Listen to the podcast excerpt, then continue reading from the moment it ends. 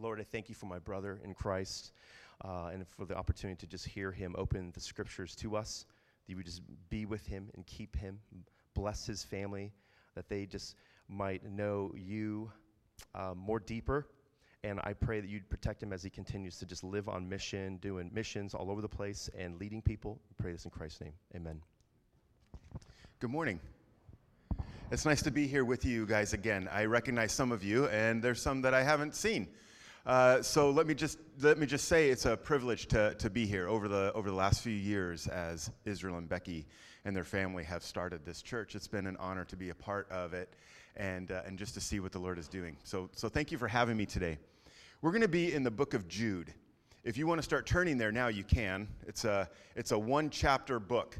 And we're going to be starting in Jude verse 3, and then we'll head over uh, to the 20s. But as you're, as you're turning there, uh, I, I just want to reflect on the, on the reality, and I know you know this already, that we've changed a decade, right? And I was uh, uh, watching the news. You guys, you know, like between Christmas and New Year's, you know how all the news starts talking about all the things that happened this year and then all that happened in the last decade.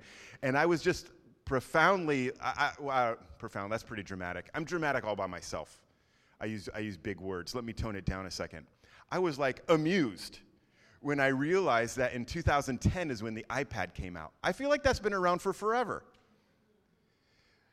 Anyway, as I was just thinking through the last decade and recognizing that we've made a transition, you know, last week or, or just uh, this, this week, and we've made this transition into a new decade, what are we going to do? How are we going to be? I don't know about you, but for me, last year was rough. The whole decade was just kind of not my favorite. And I'm actually old enough now to count decades, which totally feels awful, right? I mean, when you're like 20, you don't go by decades, you go by like years. In your 40s, you start doing decades, I guess. And I was just thinking, gosh, you know, I'm pretty, I'm pretty excited that this decade's over. Because it was rough for me, to be honest with you. Uh, I've got to be honest with you. Today, the whole talk, I, uh, uh, the, the sermon, and what we're going to look at in relationship to Jude, I, I have to be uh, transparent and authentic with you to say, I had a rough decade. If you've heard me share here before, you know that I'm a missionary kid. My parents were missionaries overseas. I lived and grew up primarily in Quito, Ecuador. And, and I always miss Ecuador on New Year's Eve because there's a tradition we do in Ecuador that is just fantastic. And I don't know if other countries do it. Um, I've been to a lot of countries around the world, uh, but I've never seen this practice happen, and I want to share it with you. So, on New Year's Eve day in Ecuador, the country that I grew up, everybody starts making an old man. They get wood and uh, they get their old clothes they pack this old man, they start constructing an old man, a life size, like a six foot old man. They pack it with hay, they pack it with fireworks and newspaper.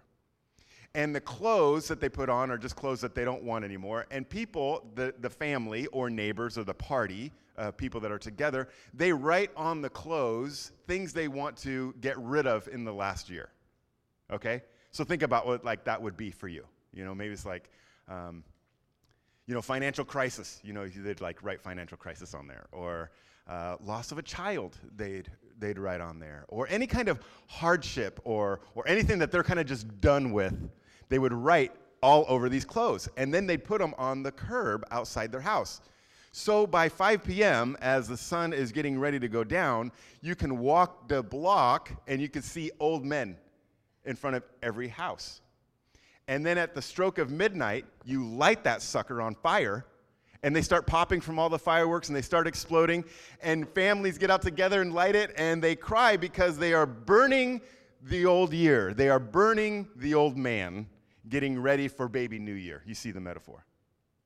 And it was so fun growing up there because, well, when you're 15, it's super fun because you're like, what kind of fireworks could I put in this? You know, because this is going to be ex- this is going to be exciting. My mom doesn't know I have an M80. This is going to be okay. But as you walk down the block and you see all these people with their with their story being let go, the year has passed, the new year is coming. It's just a profound, really great thing, and and it was really fun doing. So I used to do that with my kids. We'd build a man, but I had a little fire pit and no fireworks, and, and it started getting out of control. So we've, we've stopped that. Now we just talk about it instead. Having my, my six foot, I'm not good with heights. Mine became like a Goliath and a little fire pit in, in California, fire danger. So, but it's a neat practice to think about. You see, over the last year, I've come out of a really rough time. The last decade has been really rough. I don't know about you. For me, I found myself getting stuck at the crossroads of two places. I found myself getting stuck at the crossroads between what seemed to be other people's supersonic success and what seemed to be my epic failure. And kind of stuck in that crossroads. That feeling of why, God, does all this get to happen to them, but in my life it's like this? Do you do that? Am I the only one? Gosh, that would be embarrassing. But I, but I bet I'm not. You know, my wife and I, we started a church in 2013, and in 2017, we had to walk away, and it broke our heart. And so I would land in that crossroads Lord, how come this church gets to take off, but mine fails? That's the way I saw it, anyway, at the time. Lord, how come those kids seem to be super great and healthy, but, but mine aren't?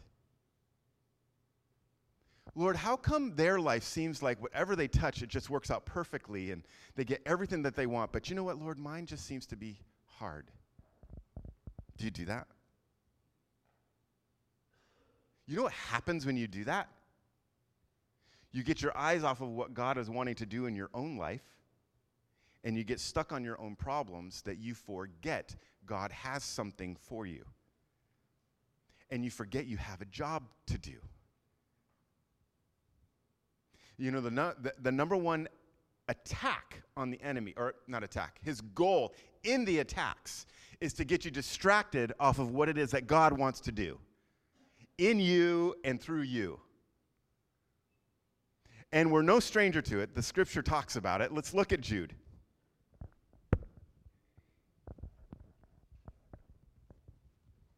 Jude, verse 3. See, we see, we, we see right here that this is what Jude says. He says this He says, Beloved, although I was very eager to write to you about our common salvation, I found it necessary to write appealing you to contend for the faith that was once for all delivered to the saints. For certain people, verse 4, for certain people have crept in unnoticed who long ago were designated for this condemnation, ungodly people who pervert what God has to say. We'll just paraphrase that verse. Contend. We have a job to contend. I don't know where we are on the slide. we do the next one. So, this word contend is fantastic. We know in the scriptures, if you're familiar with the New Testament, that there's another very strong metaphor, right? And it's training. You know this, right? If you've been around the church for any period of time, you know that the scriptures, the New Testament, is filled with training. Timothy, Paul tells us in Timothy to train in godliness. Paul tells us in, in, in uh, Philippians and Ephesians and Colossians. Do you know how to memorize that, by the way? All girls or girls eat popcorn. Galatians, Ephesians, Philippians, Colossians. If you ever get lost, girls eat popcorn. Okay in Galatians, Ephesians, Philippians, and Colossians, there's these metaphors from Paul that we're to train, we're to run the race, we're to, we're to prepare like a soldier does for battle, we're to prepare like it's time to, uh, like it's ready to run the race. But in Jude, something happens differently. We're told to contend. To contend. So, what does it mean to contend? Contend is fundamentally different than training. Training implies there is game day and you need to get ready for game day. Contend is saying it's game day. You see the difference? And when I think about what I want to be a part of next year, when I think about what God is doing in my life about next year, I have to say that what the Lord has put on my heart to say to you is it's game day. 2020 is game day. It's time to show up and play. You've been trained. There's more training to do. There's more endurance races to run. But gosh, maybe it's time for us to step up and actually play. How many of you know Keith Green? Have you ever heard this guy? Okay, Keith Green is from the 80s. He's a musician that was like a total hippie, smoked a lot of weed, did a lot of drugs, got saved, was a musician, got saved. The Holy Spirit like renewed him like the Holy Spirit does in all of us. And he had a fire for the Lord and he started uh, writing and singing music. And now a lot of people don't like Keith Green today, especially if you're like under 50 or 40, because his music is super 80s, but I celebrate his entire catalog. And I love his music, not just the sounds of it, but the lyrics. And there's a song that breaks my heart every time I read it, every time I hear it, that I think speaks directly to what Jude is trying to say in relationship to contend. The, the song is called Asleep in the Light. I'm going to read part of it. Listen to this. Open up, open up, and give yourself away. You see the need, you hear the cries, so how can you delay? God is calling, and you're the one. But like Jonah, you run. He told you to speak, but you keep holding it in. Oh, can't you see such sin?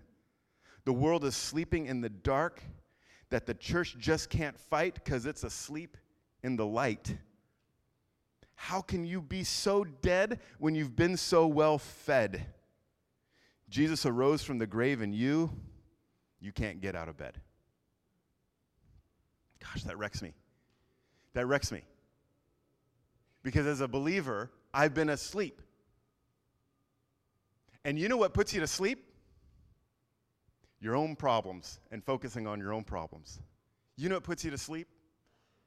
When you take your eyes off of what God is doing and what God wants to do in your life, and you take your eyes off of his glory and you look onto your own problems and you hang out in the intersection of what you seem to be other people's supersonic success and your epic failure. And I have to tell you, I've been asleep. I have. I, I don't like saying that. I don't want to say it. It's not my favorite thing to say. There was a time when I was a pastor that I literally in my heart said this, and it's horrifying. I said, Gosh, I've been a pastor for a long time. I could probably do this with my eyes closed. and then I realized I was. Oh, I'm training. I'm reading my Bible every day. I'm training. I'm, I'm doing Bible study. I'm training. I'm doing counseling. I'm training. I'm, I'm, I'm meeting with people. I'm training.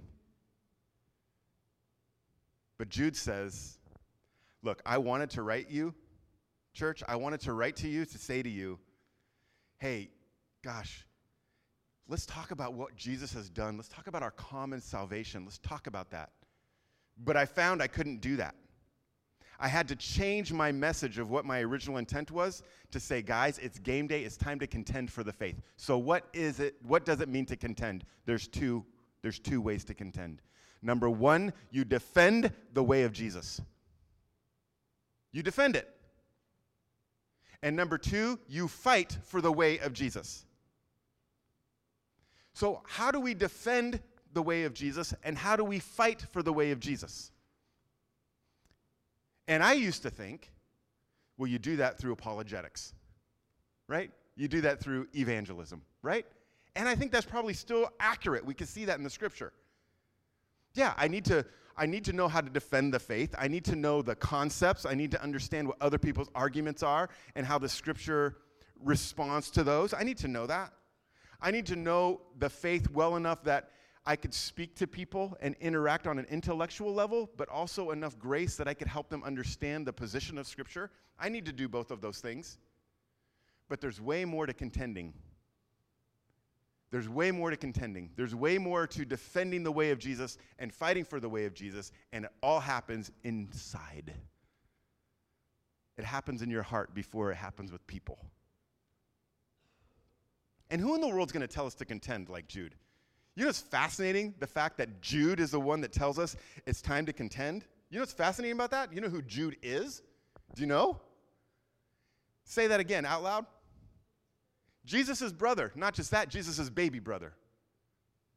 the, the youngest of all the boys, which is fascinating because we know from the Gospels that Jude was part of the brothers and the sisters with mom watching Jesus in a crowd, sending a little note to him up in the front saying, Hey, your brothers and your mom, they're waiting for you outside. They want to talk to you. And hearing Jesus say, and I'm paraphrasing, Yo, who's my mama? Who's my family? Who's my brother? Who's my sister? Anyone who follows me. Could you imagine? Being baby brother looking up at mom saying, How could he say that to her? The scripture tells us that baby brother Jude did not believe Jesus was the Son of God until he died on the cross.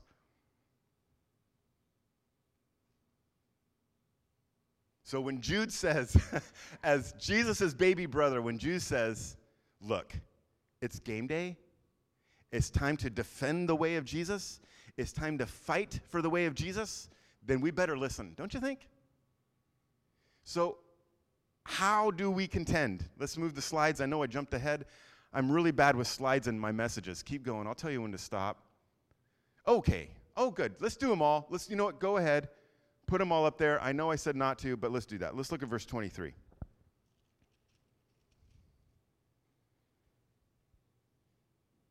Six ways to contend. Verse 10. Do you see in verse 10, or excuse me, excuse me, excuse me, verse 20? Do you see in the ESV it says, but you? Do you see that? Does it say that, that idea in your translation? But you?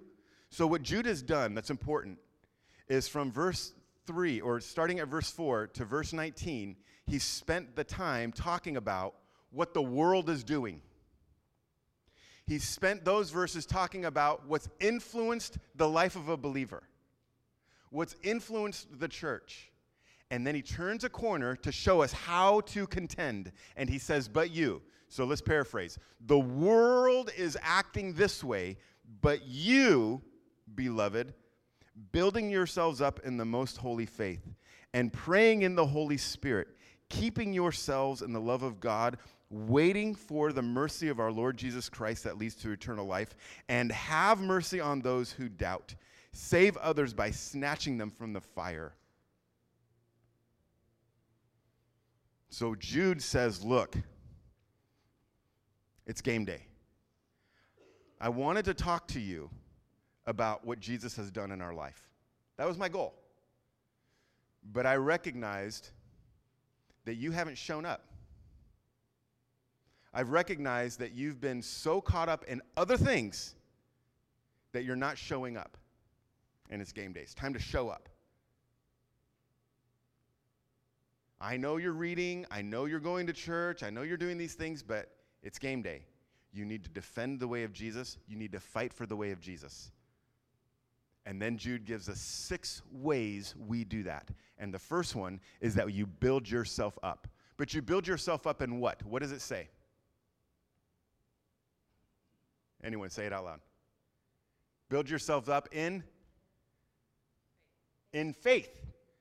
Build yourself up in faith. What's the first thing you do typically?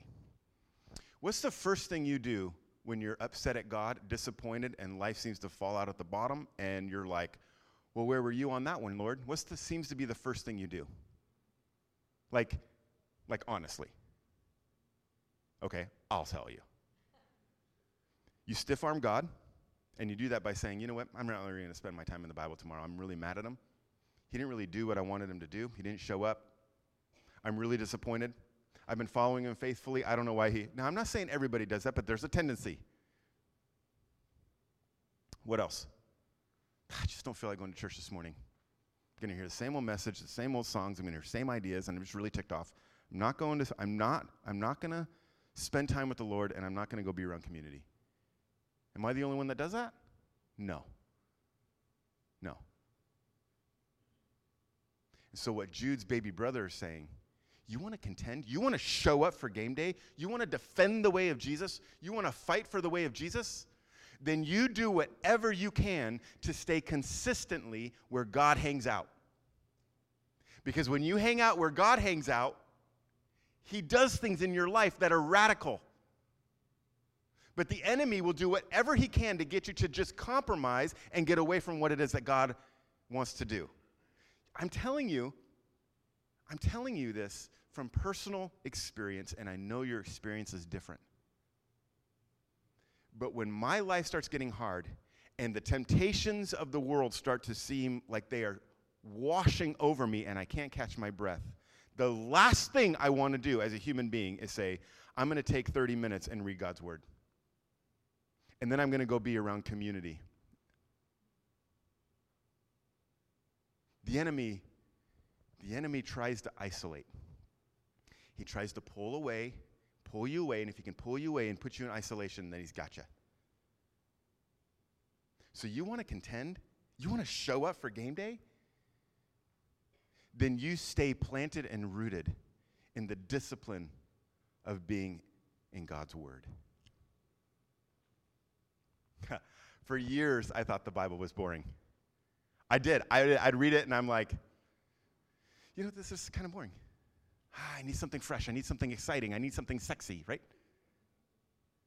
And if you don't think the Bible's boring, then go hang out in like Lamentations or Ecclesiastes and have a, have a hoopla of a time. Maybe hang out in Numbers and read a bunch of Numbers and do the math if you think that's awesome. But you know what I realized as I started growing in the Lord? It's not the Bible that's boring, it's me. It's me. I mean, I, anyone who says the Bible is boring, I, I would say, I think you're boring. Well, don't offend, don't offend me. Get over it. This is God who loves you so much that he'd rather die than live without you. And says, I want you to know that I love you so much that I'm going to give you my word that is alive and active and sharp. It cuts right to the core of the issue and it separates the good in you and the bad in you and it holds up a mirror and makes you reflect and say, Do I want to really be like God or not? Do I really want to follow his son and have his reflection through me or not? And so the enemy would say, Don't spend time there. Don't spend time there. You're allowed to be mad at God. You want to show up? You want to contend in 2020? Honestly, you want, you want to contend in 2020? Then hang out where God hangs out. He hangs out in His Word. You know when Jesus is coming back? Does anybody know? Neither. Jesus doesn't even know, which is crazy. I don't have a box for that one. But we have a clue on when he's coming back, and it's when every nation, every tribe has the opportunity to hear the gospel message in their language. Okay. That's when Jesus is going to come back. Well, so maybe you need to contend by building yourself up in the faith so that you could just talk to your neighbor who doesn't know Jesus. You want Jesus to come back? Contend.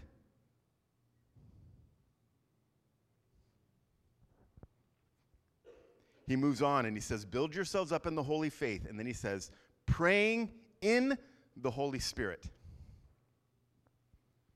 praying in the Holy Spirit. Now, this is complicated. We've got denominations split over stuff like this. And I'm not interested in getting in a theological debate now. We can later, because I like those things. But it's interesting language that Jude would write pray in the Holy Spirit.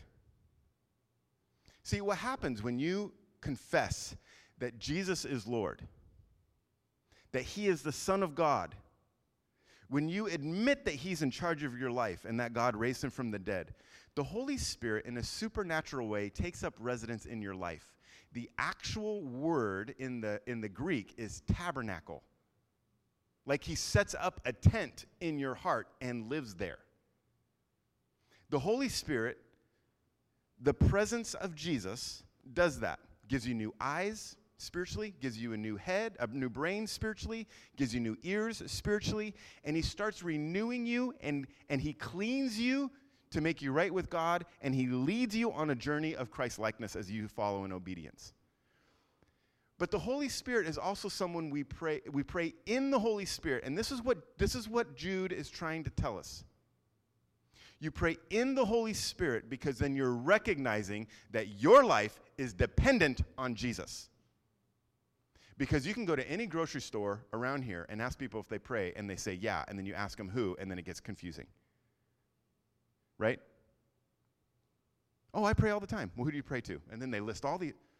Praying in the Holy Spirit is a 100% recognition that your life is dependent on Jesus. I was driving on the road right before Christmas and I heard a radio thing because my phone didn't sync up to my car. So I had to listen to like radio. Who does that? And I heard this commercial and it said, You know what makes California great? Our independence. I thought, huh, is that what makes us great? Like that I don't like depend on you or anything else? Thought, well, what would California look like if what makes California great is that they depend on Jesus? Well, what would it look like, Ryan, if what made you you was that you depended on Jesus? See, the Holy Spirit, we find out in Romans chapter 8, the Holy Spirit is amazing. He translates your heart language to the Lord. You know what that means? You literally can do this. Honestly, this is what Romans 8 tells us. Lord,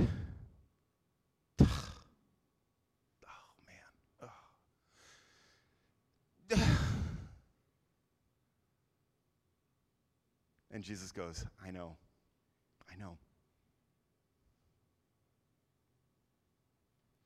Romans 8 tells us the Holy Spirit translates our groans.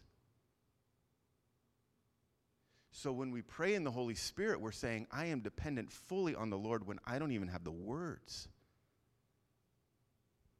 We have two kids. We have a almost 22 year old son, and we have an 18 year old daughter. When Kira, she's the daughter, just in case, when Kira was uh, four, she was sick. And you know that kind of face that a four year old has when they're leaking out of all of their face? You know, when they don't feel good, like nose, eyes, mouth, ears, you know? And she's got that cute little blonde hair, and it's all messy, and she just doesn't look good. Her face is kind of red because she's got somewhat of a fever, and she can't really breathe, and she's got her arms, and she reaches them up for me like that. So I pick her up, and I hold her. And I'm looking out the window, and we're living in Oregon. It's just awful. It's like gray. You know, it's like the landscape started, like the landscape started matching my mood. You know, just like gray and. Anyway, I'm hugging her and I'm holding her and I'm rocking back and forth, and she started breathing like me. So, like a good dad, I tested it. And so I changed, I changed my breathing. I breathed faster. And after a couple seconds, she found it and started matching my breathing. So, you know, you got to do everything in threes. I changed my breathing again. Took her a little while and she found it. Whatever I did, she matched me. She was fully dependent on me. This is prayer in the Holy Spirit. When Jesus pivots, you pivot too. When Jesus seems to make a turn that goes further away from where you thought you were going originally, you go too. You lift your arms to him and let him pick you up, and you find his breathing, you find his pattern, and you match him. You become dependent on him. And life is hard. Life is real hard. Things don't go the way we want them to go. But God has you in his arms, and he's asking you to breathe like him. Not like Jesus makes a right and you say, Where are you going? Thought we were going this way. And then Jesus is like, Yeah, but who's in charge here? Remember, remember we, we agreed, I'm in charge here. So when I go right, you're coming.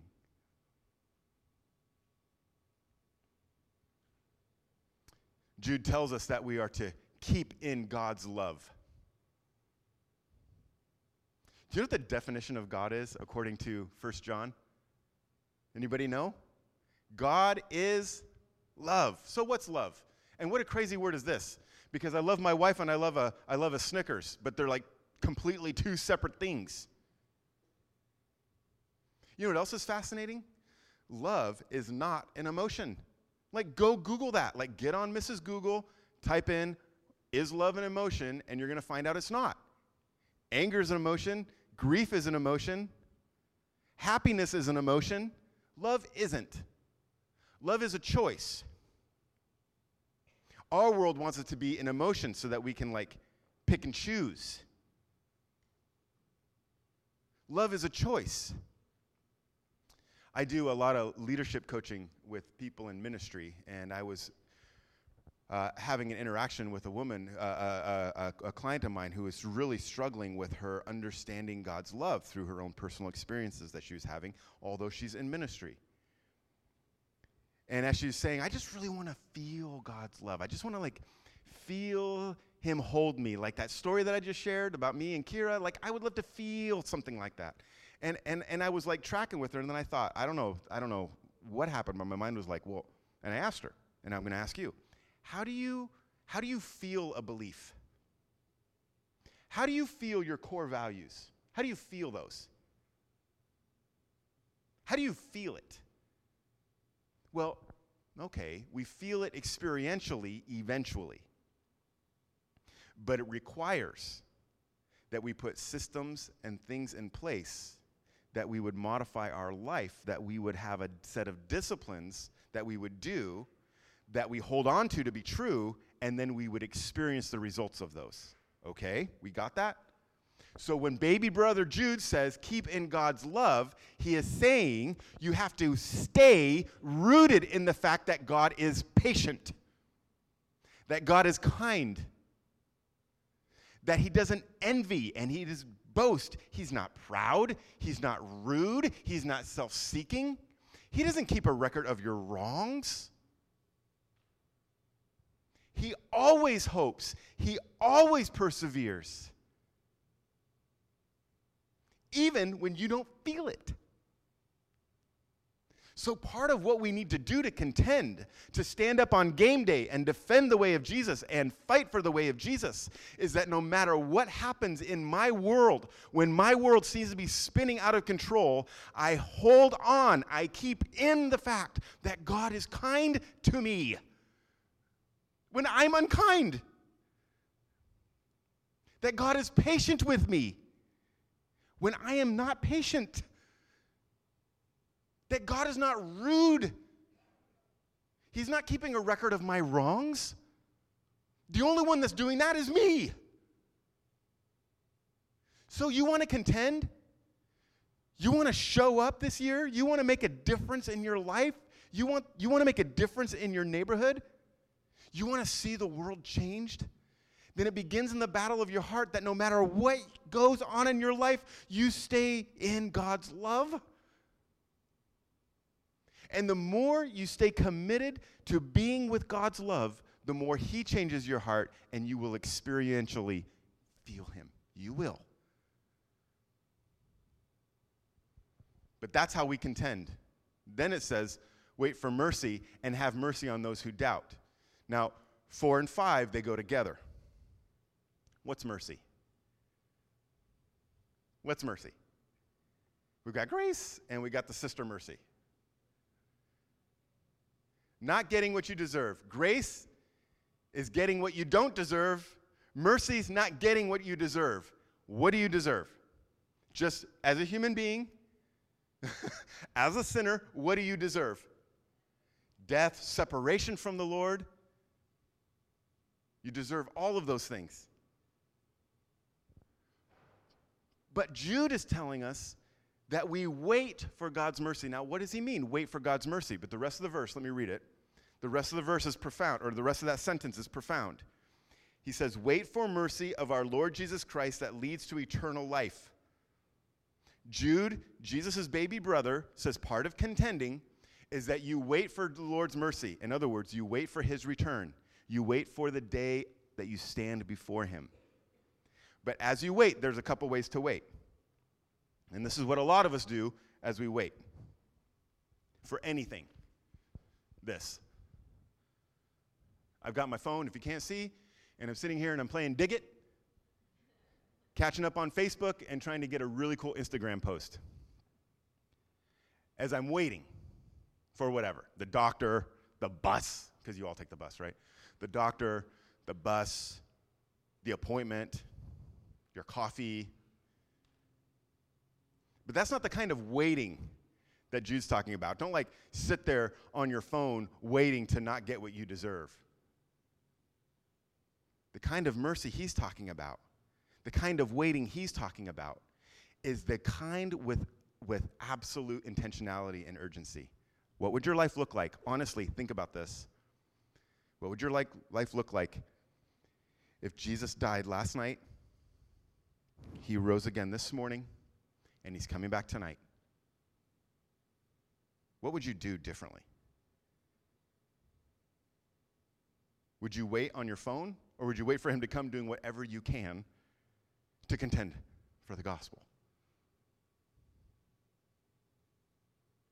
But it goes with this other part that we have mercy on those who doubt. And, church, gosh, you know what?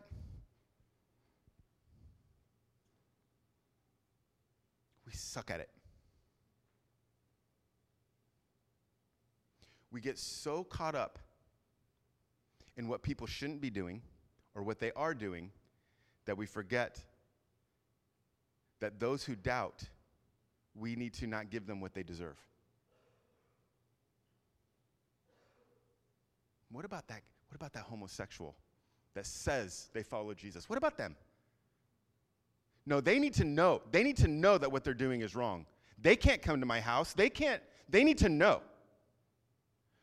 You're supposed to, Christian, contend for the gospel. Does that mean you water down what Jesus has to say? No, but it means you don't give them what they deserve because they are doubting. You love them with truth. I cannot believe that woman had an affair, left her entire family, and is now having this whole life that just seems to be wonderful. How dare she do that? I can't believe she did that. And she calls herself a Christian. Jude's baby brother says you contend by not giving them what they deserve.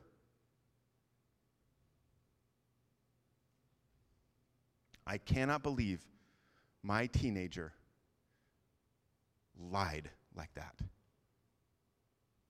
And now he's going to have a kid with a girl he only knows one night. What is his problem? He knows better. We contend by saying, He does not get, I will not give him what he deserves. You know what the problem is? we actually fall for the lie that we can have compassion and judgment in our heart at the same time, and we can't. You got to pick a lane. I am not saying we water down the gospel. I am not saying we just accept everything that happens that's sinful. But I stand as someone who wants to contend for the faith to say, Oh Lord, as I've asked you for so much mercy because of my own sin, let me have the same mercy for someone else when they sin. How dare I act like I deserve it more than them? I am saying, guys, what's more important that someone falls in love with Jesus more or that we point out that they're like awful?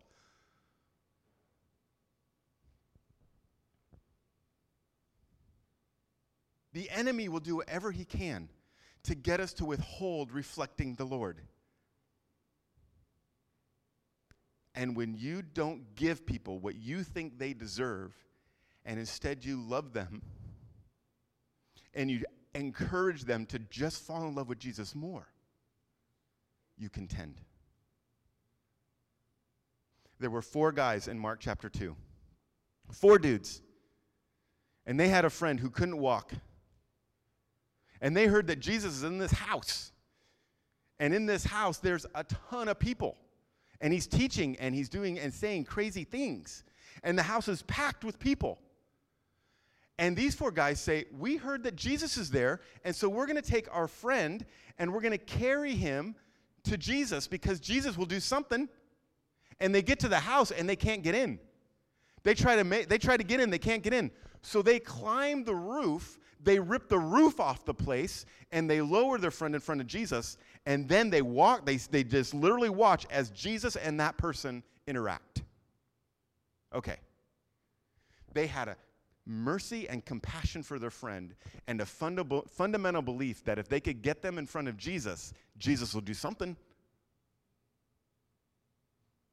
Maybe your job is just to rip the roof off the place so that people who are doubting can interact with Jesus and you can kind of just get out of the way.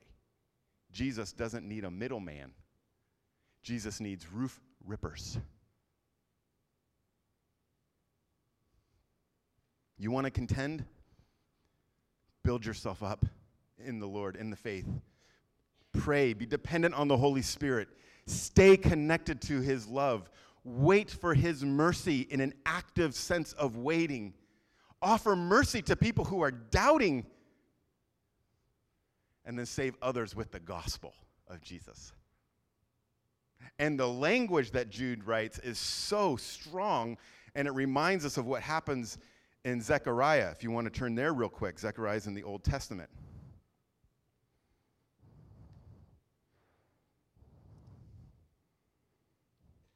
We look at Zechariah chapter 3. See, the language that Jude uses is he says, save others with the gospel of Jesus, snatching them from the fire, is graphic language. And we see it here in chapter 3 of Zechariah. Now, verse uh, 3. Now Joshua was standing before the angel, clothed with filthy garments, and the angel said to those who were standing before him, Remove those filthy garments from him. And to him he said, Behold, I have taken your iniquity away from you, and I will clothe you with pure vestments. So there's this image of standing before God in the most clean, holy, unadulterated, pure place standing there filthy. And God saying, Man, I'm going to take those dirty clothes and I'm going to give you like super clean clothes. You don't fit in with me because of your sin and guilt and filth, but now you fit in with me because I've cleaned you and given you newness. The gospel does that. When you share the gospel, the life, death, resurrection, and soon return of Jesus, when you share the, ga- the gospel, you are part of building the kingdom of God by snatching people from eternal separation and death. Here's the thing. Here's the thing. You are not a carnival barker for the kingdom of God. You know what I mean when I say carnival barker? You're not the guy standing saying, Come see the show! Come see the show! $5, come see the man with all the tattoos. Come see the woman with the mustache like you're some carnival. Come see the bearded lady, you know, whatever. I don't, I've never, whatever. That's a carnival barker, someone who is just calling out to come, come see the show. That's not what you're doing, that's not your job. Your job is to do these six things. And when you do these six things, you share the gospel with people. Your job is to invite people into a relationship with Jesus, to invite them to know who Jesus is. Your job is not to convince them. Your job is not to help them make that decision. Your job is to rip the roof off the place so they can hear and interact with Jesus.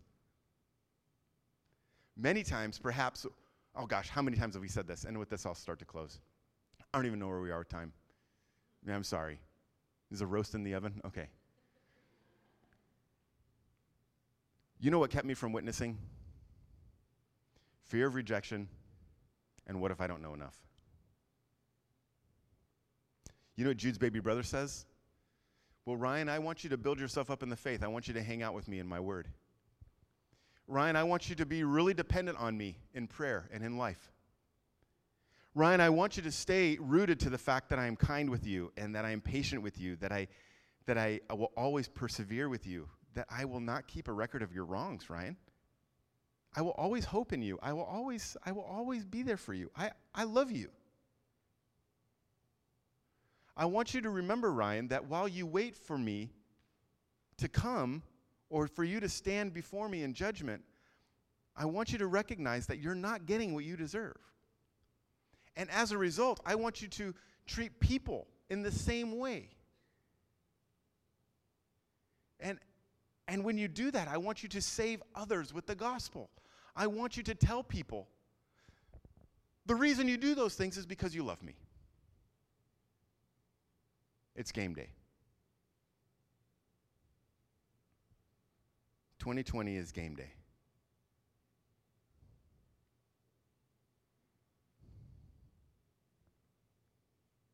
What are you going to do?